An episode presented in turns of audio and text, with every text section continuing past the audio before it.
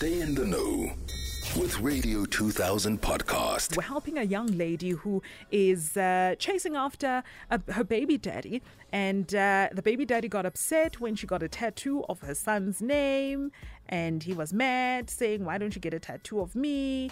Therefore, I'm going to block you on all social media platforms and I'm also not going to pay maintenance. Uh, this story, I must say, upset me quite a bit. And uh, we've got Phumelelo Simelane from Simelane Attorneys Incorporated who joins us on the line. Phumelelo, good morning. Morning, morning. How are you? I am dark and lovely. So happy to have you on the radio, Bob. Happy to be here. So, um, you've read the story, um, and, and, like I earlier said, it, it really is upsetting me. Um, best can we help Ayanda? The story is upsetting.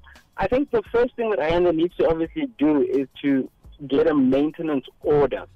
Um, that's the first uh, relief that she must seek for herself and the minor child.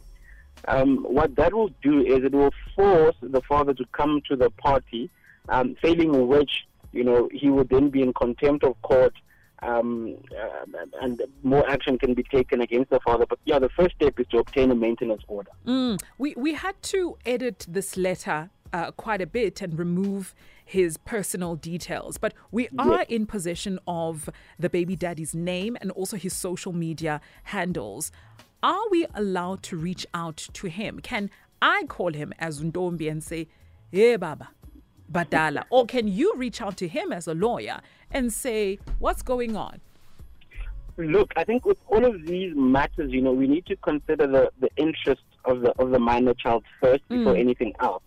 So to deal with it in a in a legal way, because Ayanda knows the identity of the father, it doesn't seem like paternity is an issue. Mm. What I would advise now is for her to approach the nearest maintenance court, uh, ask for a maintenance application she would then fill in, you know, all the details, the minor children, the minor child's monthly expenses, um, and then, you know, she would serve this on the baby daddy, on the biological father, and then the process can then unfold in the court of law. Whichever way, she needs an order because what an order does, it forces the person to comply. Mm. Because we don't want to sit in a situation where the baby daddy, you know, to to to to be able to be to to, uh, to put it this way, if she we don't want a situation where the baby daddy changes his attitude and refuses to pay maintenance again. Um, you know, of what what might what, what could happen in the future. So we want an order that's there that could help Ndombi, uh, I sorry, Ayanda, for the rest of her life while the child is growing up. Mm. Now, there's a lot of ladies that are go- currently going through the exact same situation. Um, what advice, uh, what legal advice would you give to them, um, especially knowing some of the challenges that they're experiencing going to family court? So, yeah, look, we, family court is not the greatest court, but it's the first, you know, avenue for relief for all of, you know, women who are struggling or who are struggling against fathers who refuse to, to come to the pot in terms of raising their kids. So the first thing that must be done is to always approach the, the maintenance court. When there are circumstances where, you know, the court is not moving as fast as we'd like it to mm. do, um, you can always approach an, a private attorney to assist with the process because attorneys do often know um, the ins and outs. They, they, you know, they do know how to get the matters quickly yeah. on the raw. Yeah. So, so it's, uh, I always advise clients do help um, get an attorney to assist you. But the Maintenance Act and the Maintenance Court is created in such a way that you don't need an attorney, mm. and you know you can go there. They can guide you through the process. But unfortunately, that is the first step.